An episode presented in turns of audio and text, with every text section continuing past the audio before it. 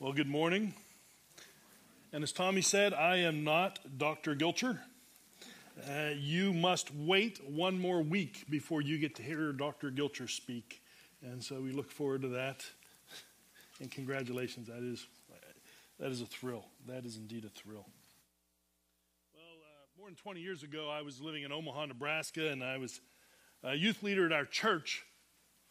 And there was a family there, and, and they had uh, four daughters. They're all in the youth group. And the family used to like to invite me over uh, for different events and different things. And, and I really think it was, it was dad trying to get some guy time uh, with just the four daughters. He wanted some time to talk guy stuff. But uh, the daughters approached me and they said, Hey, we want you to come and we want you to watch this movie with us. And I said, Okay, and what's the movie? And they said, The movie is The Princess Bride. And being a guy, I thought, There's nothing in that title that sounds appealing to me. nothing whatsoever. And yet, the one daughter, very wise, starts telling me what's in it. Uh, you know, she said, No, wait a second. They have sword fights and giants and torture and screeching eels. They have escapes and, and chases, all kinds of things. And I thought, Really? And it's called The Princess Bride. Nonetheless, I went. But today, when I stand here and I say, Okay, if I were to ask you today to sit back and listen to something that was written 2,700 years ago to a small nation on the other side of the earth whose culture was so different than ours, whose, whose language isn't even spoken today, there might be a few, that odd few in the crowd would say, Yeah, that sounds interesting to me. But for the most part, people are going to say, No, um, I, I think that uh, I don't want to stay for the next two and a half hours and hear you talk about that. Right, there are at least some people still listening. That's good. Uh, just testing you. That's great. But this is this is not just about a, a little country, but we have these same exciting things. In this, we have a love song that starts it off. We're going to have betrayal. We're going to have greed and corruption. It's all in here today and we're going to cover that. But this is more than just a retelling of the past. You see, we are provided with a bird's eye view of this nation of Israel. See, that's the fun part about the prophets. When we read certain books of the Old Testament, the histories, we read about what happened. And it's great. And we can see this happened and that happened and, and, and so on. But when we get to the prophets, we actually get insight now into the hearts of the people and more importantly, into the heart of God. And we actually start to understand why things happened.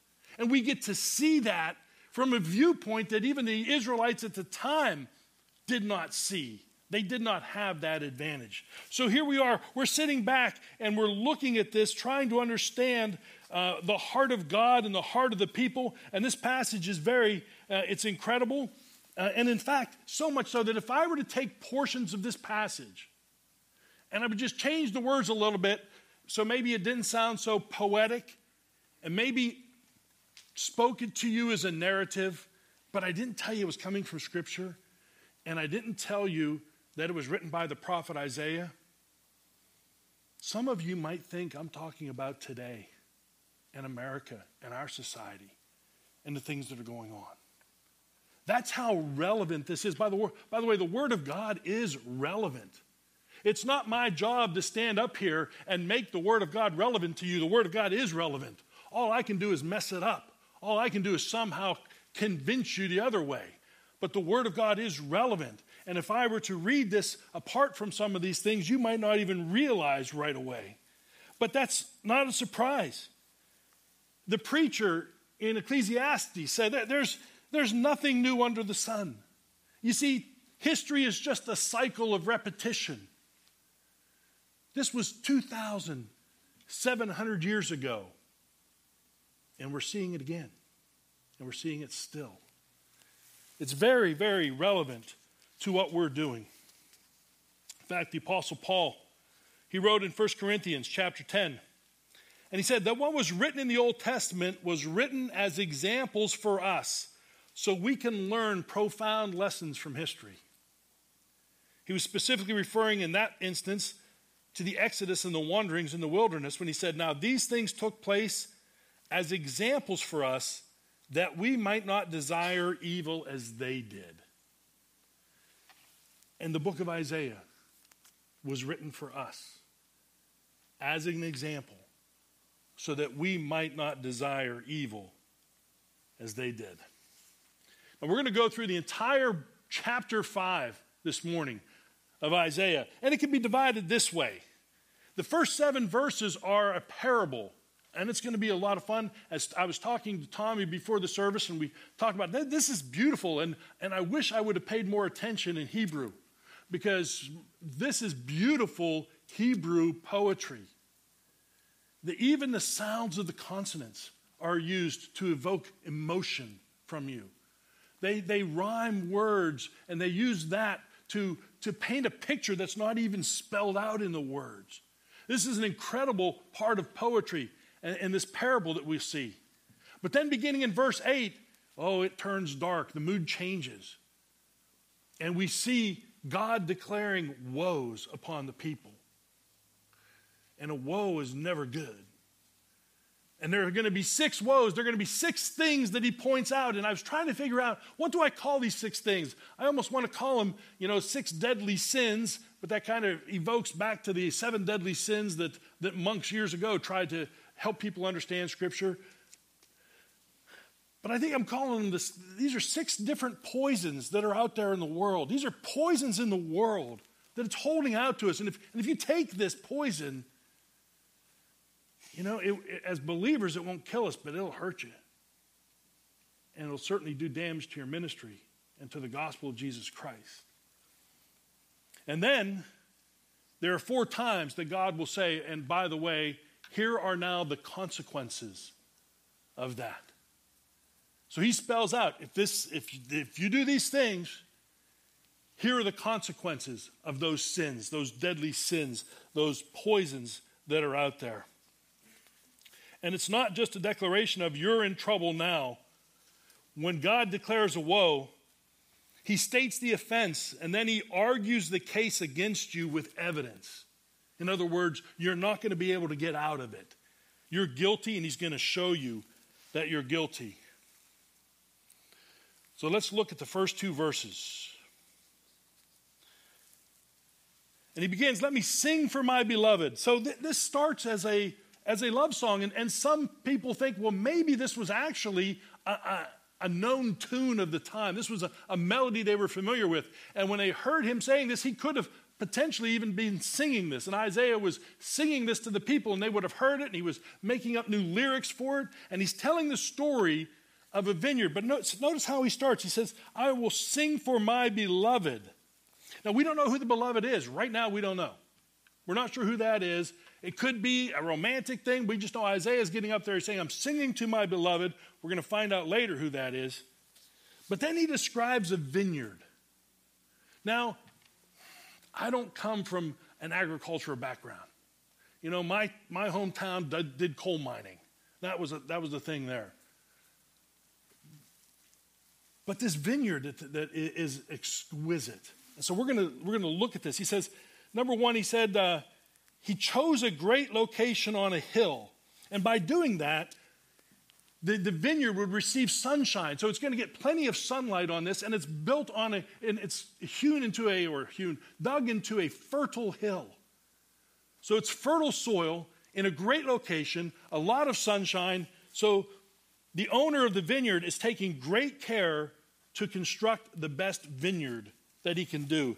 It says he dug it and cleared it of stones. So what's he doing? He's going through and he's preparing the soil. If there's any hard soil, he's loosening up, he's harrowing the soil. He's making it ready to grow. And then stones. And Israel is loaded with stones. In fact, there's an Arab proverb to the effect that says that when God was creating the whole world, there was an angel flying about that had all of the stones for the entire world, one bag under each wing. And as they were flying over Palestine, one bag broke. And so half of all the world's stones are in Palestine or in Israel. So when it says here that he had to go clear stones, This was no small task. This was no uh, going to some great land and you got a few rocks you got to point out. No, this is loaded with stones. This is laborious work. This is hard work. This takes time.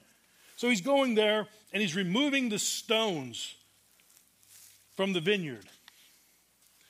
Now, the stones would then be used to build a wall. You want to protect that vineyard. So he'd build a wall around the vineyard. And he would even build a hedge, and normally it would be like a, a prickly pear or some sort of thorny bush. What you want to do is you want to keep critters from getting in there, sometimes even two legged critters. You don't want them to get into your vineyard, so you build a wall about it. You protect it even with a hedge so it's thorny and painful, and you protect your vineyard. And then you take some of the stones and you build a watchtower in the middle of it. Why? You want to give your workers the best view of the vineyard. You want to give them the best opportunity to care for that vineyard. So that's what they do. So he did this and he planted it with the choicest vines. The best grapes were used, or the best vines to, to produce the best grapes. So, best location, fertile soil. He prepares it. He digs it up, he protects it, he removes all the stones, he loosens the soil, and now he takes the choicest vines and he puts it in and he plants it. He's so confident of his work that he hews out a wine vat from stone.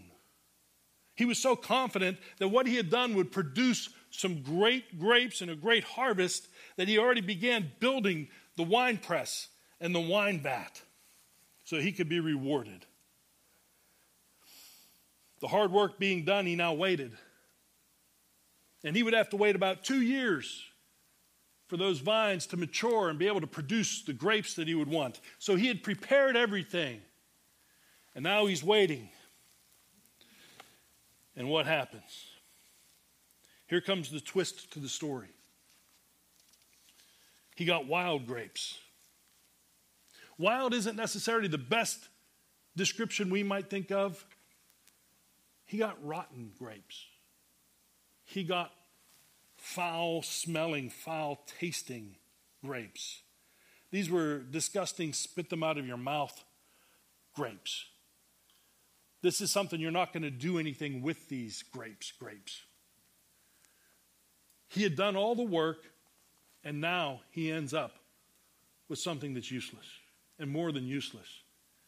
It's disgusting. And so, he comes to verse 3 and he asks the question, and he's addressing the people.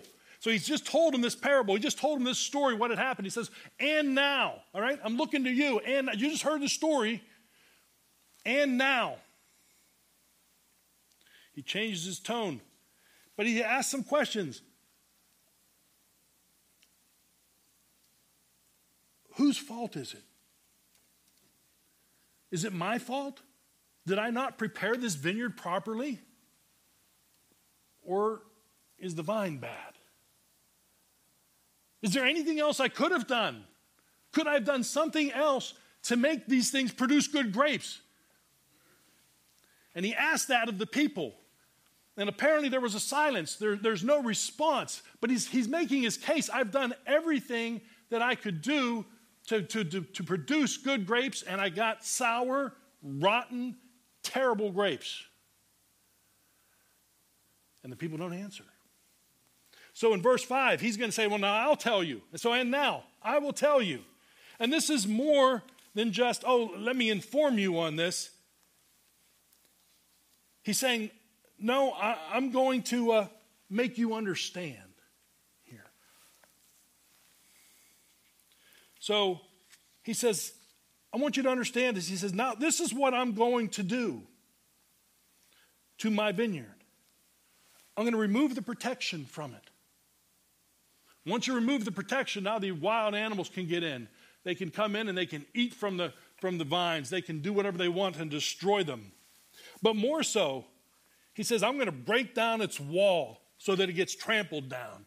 So now large animals can come in and trample down the vineyard and destroy it. So he's not just going to say, I'm abandoning it, I'm leaving it. He said, No, I'm taking away my protection from it.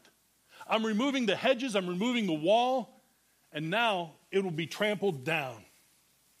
He said, I'll make it a waste, I'm not going to prune it, not going to hoe it, we're not going to tend it, we're not going to care for it. And what will happen? Briars and thorns shall grow up. And that is kind of a, a little clue. It's a reminder of God's judgment to Adam in the Garden of Eden when, when God said, Thorns and thistles it shall bring forth for you. This was a curse, this was a judgment on the land because of sin. And he said, Then I will also command the clouds that, that they rain upon it no more. So, wait a second. Who has the ability to command the clouds? We're getting an idea of who's speaking here.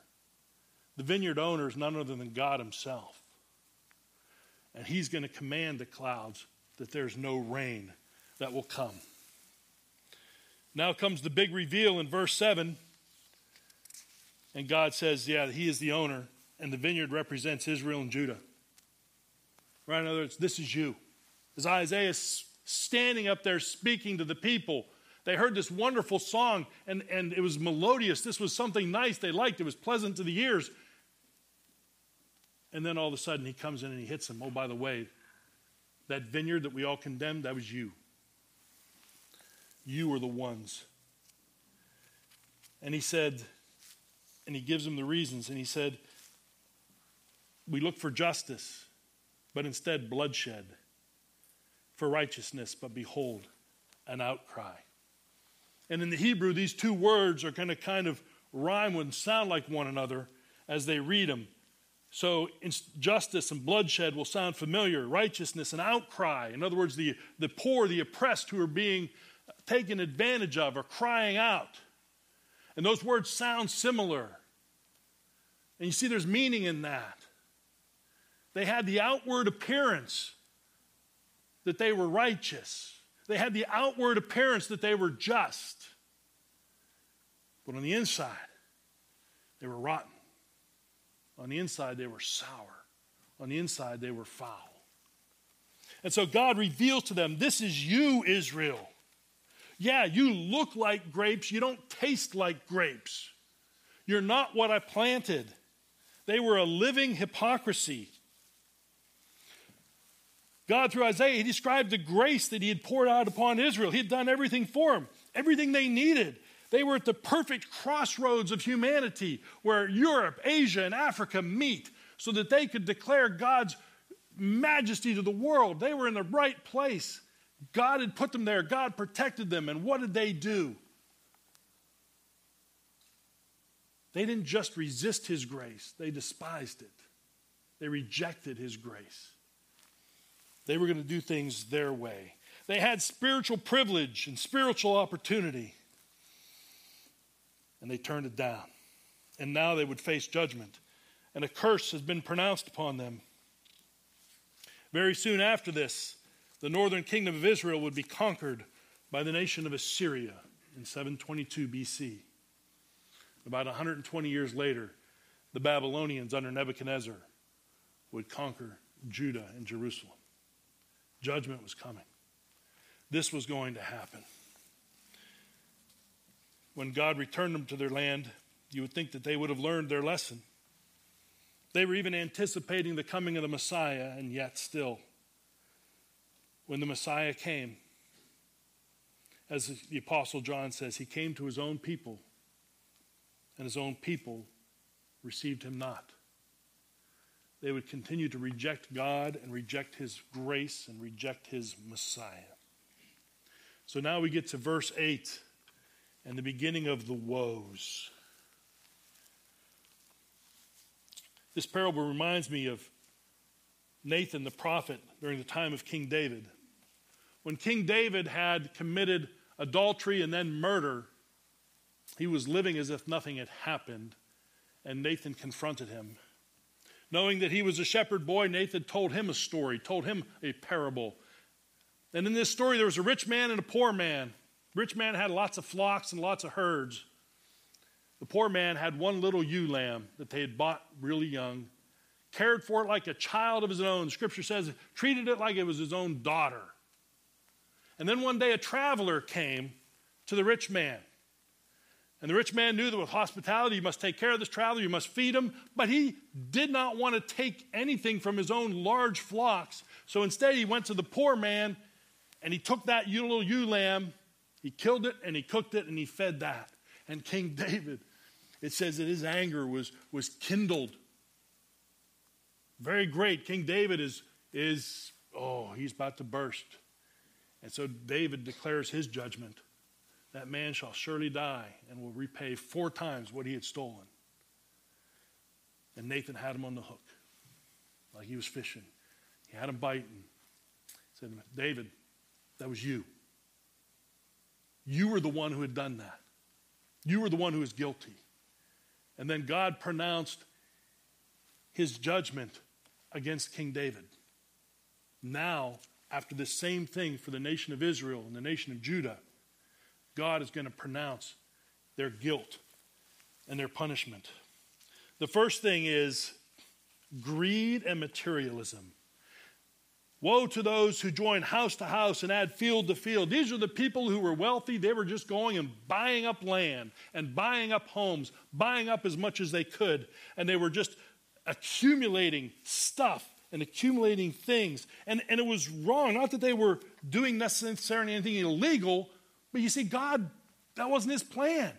His plan was that, that land would stay in families, and if you had to sell it, he provided for that. And every 50th year would be the year of Jubilee, and you return it to the families. So that you wouldn't have this great dichotomy, this, these rich folks who could take advantage of the poor. That wasn't God's plan. And yet, that's what was happening. And so God says, here's what's going to happen then. These houses that you have that you bought, well, they're going to end up being empty. And these fields, yeah, 10 acres of a vineyard will only produce about eight gallons of juice. That's not a lot. And when you plant 48 gallons of seed, you're only going to get five, less than five gallons in return for what you've planted. This is famine and this is judgment that is coming down on them. They were greedy, they were materialistic, but they're not done. They were also very self indulgent. Verse 11, he says, Woe to those who rise early in the morning that they may run after strong drink. They tarry late in the evening. Then they also have lyre and harp and tambourine and flute and wine at their feasts, and they do not regard the works of the Lord. You see, they were going about gorging themselves with feasts and drinking, but not taking into account the deeds of the Lord. What are the deeds of the Lord? His redemption, his plan of redemption for humanity. Oh, Israel, you were my chosen. I put you here so that you could tell humanity about me, that they might get saved. That's what I did for you. And yet, you give no heed to that. You give no heed to the works of my hands. Look up, as the psalmist would say. The heavens declare the glory of God, and the skies the work of his hands. Yet they didn't gave that no account. They didn't care. So what are the consequences for that? Verse 13, therefore, because of that, because of your greed and materialism, and because of your self-indulgence, therefore my people go into exile for lack of knowledge. So remember, you bought up all that land, you bought all those houses. Guess what? They're gone, and you're gone you're going in exile. You see how the, the punishment fits the crime? You accumulated land and things that you weren't supposed to do, and so God is taking it all away from you and taking you to another land. For lack of knowledge, and they didn't even know why it was happening. They couldn't figure that out. Why is God doing this? Why? Why? And they never did any self examination. They never looked at their own lives. And then, verse 14 says, uh, Oh, I'm sorry, still verse 13. The honored men go hungry, and the multitude is parched with thirst. So remember, they were feasting and they were drinking. Well, now they're going to go hungry and thirsty. They had been sitting at home, they had been reclining on their couches, leaning back, opening their mouths wide, and, and partaking of all the food at the feasts and the drink. And God says, Oh, no, no, not now. Now, Sheol, the place of death, is the one who's going to lean back and open its mouth and open it wide. and you are all are going to death. You're going down. Then in verse 15, we get a little bit of a scorecard. Verse 15 Man is humbled, and each one is brought low, and the eyes of the haughty are brought low. But God is exalted. He's showing himself holy in righteousness, and that means that his judgments are righteous. He has righteous judgments in this.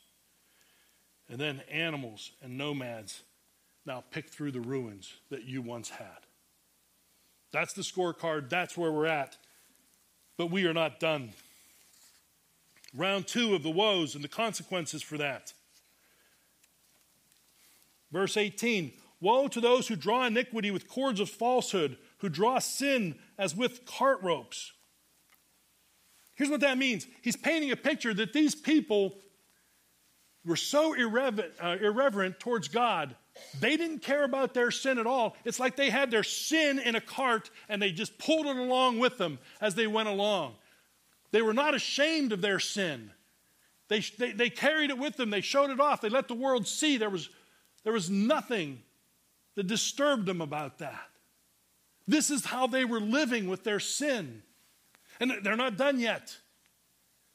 Because what are they going to do next? They decide to mock God. Verse 19. They say this they say, Let him be quick. They're talking about God. Let him be quick. Let him speed his work that we may see it. Let the counsel of the Holy One of Israel draw near. Let it come that we may know it. They're mocking God. Here they have their sin that they are displaying for everybody to see, and they're saying, and God's not doing anything. I am sinning and I am getting away with it. And that's their attitude. But we're better today, aren't we? We're going to have secret sins. We're not going to carry it along in a cart because we want to look respectable. We want to be good looking grapes. But we carry along secret sins. Folks, there's no such thing as a secret sin. God sees it all. There's no such thing as a victimless sin if I'm by myself in my car and I get upset with another driver and, I curse them out in the privacy of my own car with just me, it's not victimless. If you sit at home in front of a computer with images you should not be viewing, it's not victimless. You see, it's sin not because of what I'm doing, it's sin because of the, the majesty of the lawmaker. It's God who made the rules. And when I sin, I sin against God. That's why King David, after he was confronted by Nathan in Psalm 51, we can read it. And he says, Against you and you alone have I sinned. I don't know, he, he, he killed a man. That, that seems pretty good, but, but he violated the lawgiver. There's no such thing as secret sins or, or victimless sins or hidden sins. And these people, though, weren't even caring about that. Do not be deceived. God is not mocked. This is in Galatians. For whatever one sows, that he will also reap. For the one who sows to his own flesh will from flesh reap corruption, but the one who sows to the Spirit will from the Spirit reap eternal life. And let us not grow weary in doing good, for in due season we will reap if we do not give up. You know, we, we look at sin today and we think, oh, nothing bad has happened, so I must be okay. A friend of mine, when I was in the military, he was married and he had a daughter and a son, and he said, Boy, they're different. He said, when, when my daughter breaks a rule, you know, we have the rule and she knows she broke it and she gets reprimanded for it, but we decide not to punish her for it. She feels a little bit relieved and she gets back in line and so on. He said, My son's different. If my son breaks the rule and we reprimand him but don't punish him, in his eyes, that line is gone. That rule is gone and he didn't have to follow anything anymore because he didn't receive the punishment for it. And that's the attitude people have. I'm not being punished for it, so it must not be bad. But that's not how it works.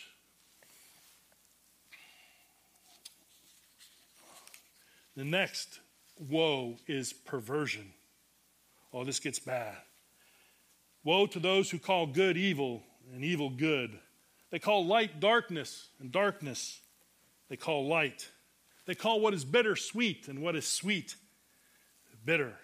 This is outright perversion. They're taking what God has declared and they're saying the opposite. There are kind of two reasons for this. One is when we start to compromise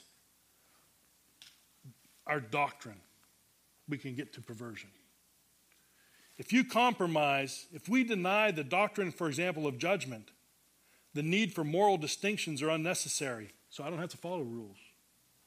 If I deny the doctrine of total depravity, then we can buy into the idea that Jesus came not to die for our sins, but to give me a good example for me to live by, but I still get to make the choices. I still get to decide. And if we deny the inspiration and inerrancy of Scripture, then we say we don't have to follow the rules.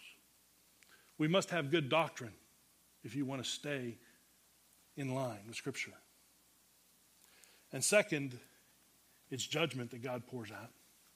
Romans chapter 1 makes it clear that often the sin that we experience is judgment because of our sin. The next one is conceit. Third woe, verse 21. Woe to those who are wise in their own eyes and shrewd in their own sight. It doesn't surprise us that this follows what we just read. Of course, they're going to do what they think is right in their own eyes. It's probably done in the name of practicality. Remember some of the kings in the Old Testament? They were waiting for the prophet to come and offer the sacrifice so they could go into battle, but the prophet was delayed. So, what did they decide to do? I will take on the role of the priest. I will offer the sacrifices. I will do what's practical to do. And they sinned against God. King Saul would have his kingdom ripped away from him for that. And this is also played out in church history. At the formation of the church with Christ and the apostles, if you wanted to understand what was true, you had certain filter, certain hierarchy of truths, and Scripture was always at the top. And after that, you had the teachings of the church leaders underneath that. Underneath that, you had reason and rationality. What makes sense? And at the very bottom, you would put personal experience and community. But about a thousand years after the formation of the church, the Catholic Church, the Pope in particular, came along and said, No, my authority is greater than that of Scripture. And they removed Scripture from being an authority and they would use the teaching of the church leaders as their authority for determining truth. It was only 600 years later they would say, you know what? When Descartes sat in the oven trying to solve a math problem and he walks out and says, I think, therefore I am, he declared that anything in the past is, is, is worthless. Only the present matters now, and only reason and only the mind matters. So he, he took away the teachings of the church leaders and the church fathers. They're gone now, the creeds and such. So now all decisions are made by reason and rationality until we get to the 1950s. We had just experienced two world wars, 300 years of reason, and we see more death and destruction on a scale unprecedented. And people said, you know what? Reason and rationality don't make sense either. Get rid of it. And all we're left with is personal experience and community. And we see that playing out. We see that playing out and where people can say with some somewhat sincerity that, well, Jesus may be God to you, but he's not God to me. And actually, if he's God, he's God. Whether I acknowledge him or you acknowledge him, it doesn't matter. If he's God, he's God. But they have, have eliminated Scripture, the teachings of the church leaders and they've eliminated even reason and rationality, and they're simply left with their own experience to determine what's true. How do we fix it? First thing, put Scripture back. Put Scripture where it belongs. That that is absolute truth, and that is what we need to be about. Proverbs 3 7 says, Do not be wise in your own eyes. Fear God and depart from evil. And we finally get to the last one corruption. Verse 23. Uh, well, verse 22 and 23.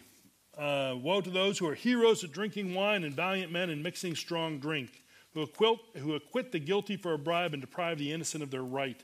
What are they talking about here? They're talking about leaders. So these heroes and these valiant men are the leaders. And of course, then they're the judges. And they're supposed to be doing what is right. Instead, no, they would rather be heroes of drinking. They're, they're being drunk. They're not doing their jobs. They're not leading. They're not judging properly. And when the leadership falls, the people will follow. And so now we get to God's judgment in this. He's about to pronounce judgment because you have failed to judge yourselves and run your nation with justice and righteousness.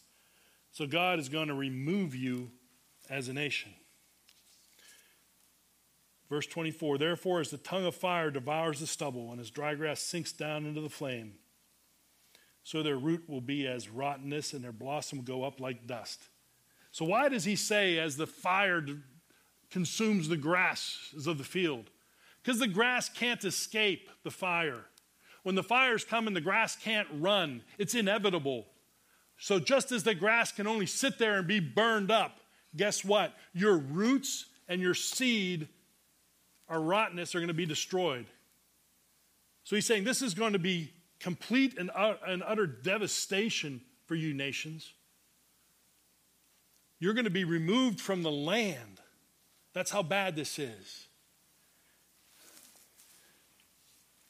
And why. And this is this is chapter 5 right here in verse 24 at the end. For they have rejected the law of the Lord of hosts, and they have despised the word of the Holy One of Israel. Why all of this? How did they get into so much trouble? How did we have those six poisons that just killed this nation? How do we have these deadly sins get in?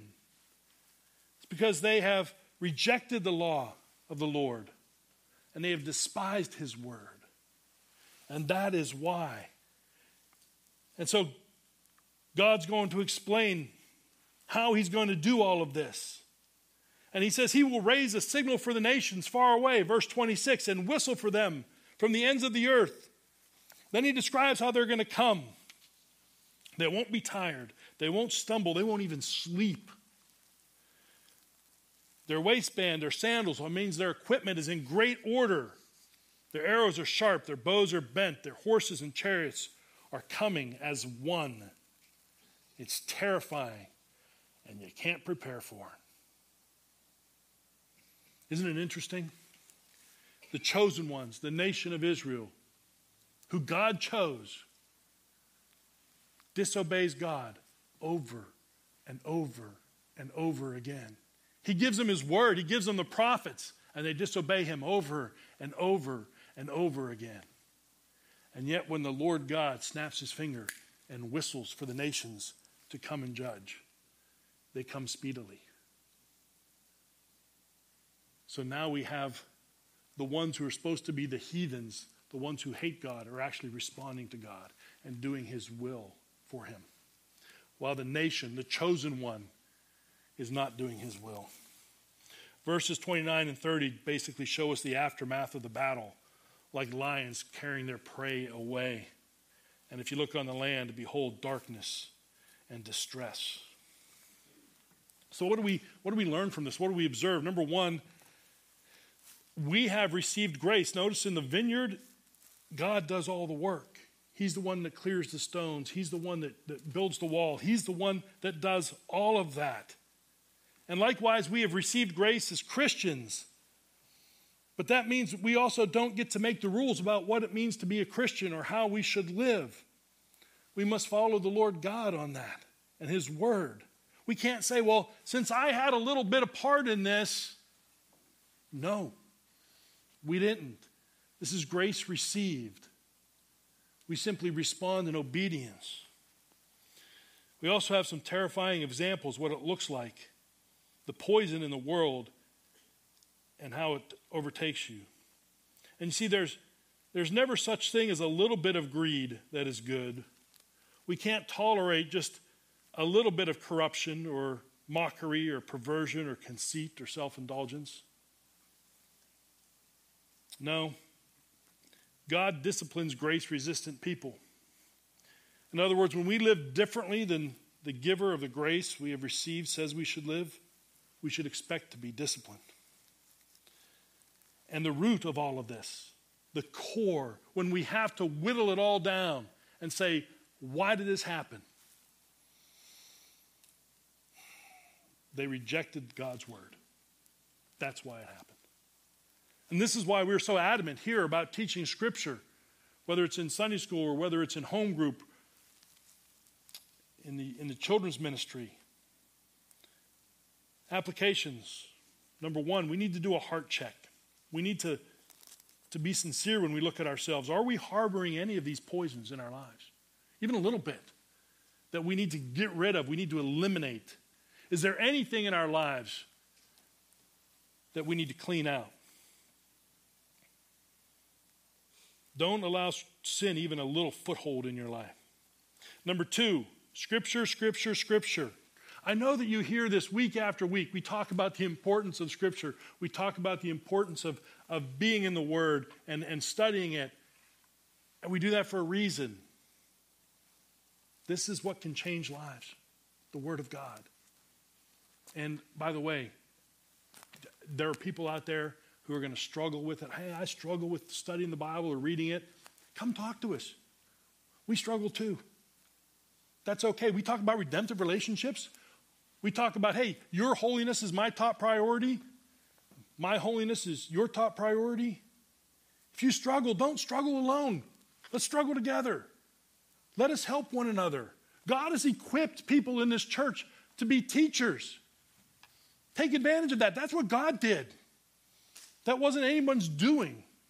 Take advantage of this body of believers. Don't sit there and struggle alone. And then finally, we can know we have the true vine. The true vine, Jesus Christ, who did what Israel, that vineyard, could not do. They could not live up to God's law, they could not live perfectly. But there was one who came, the promised one, called the servant in this book in this Isaiah, who did come and live the perfect life.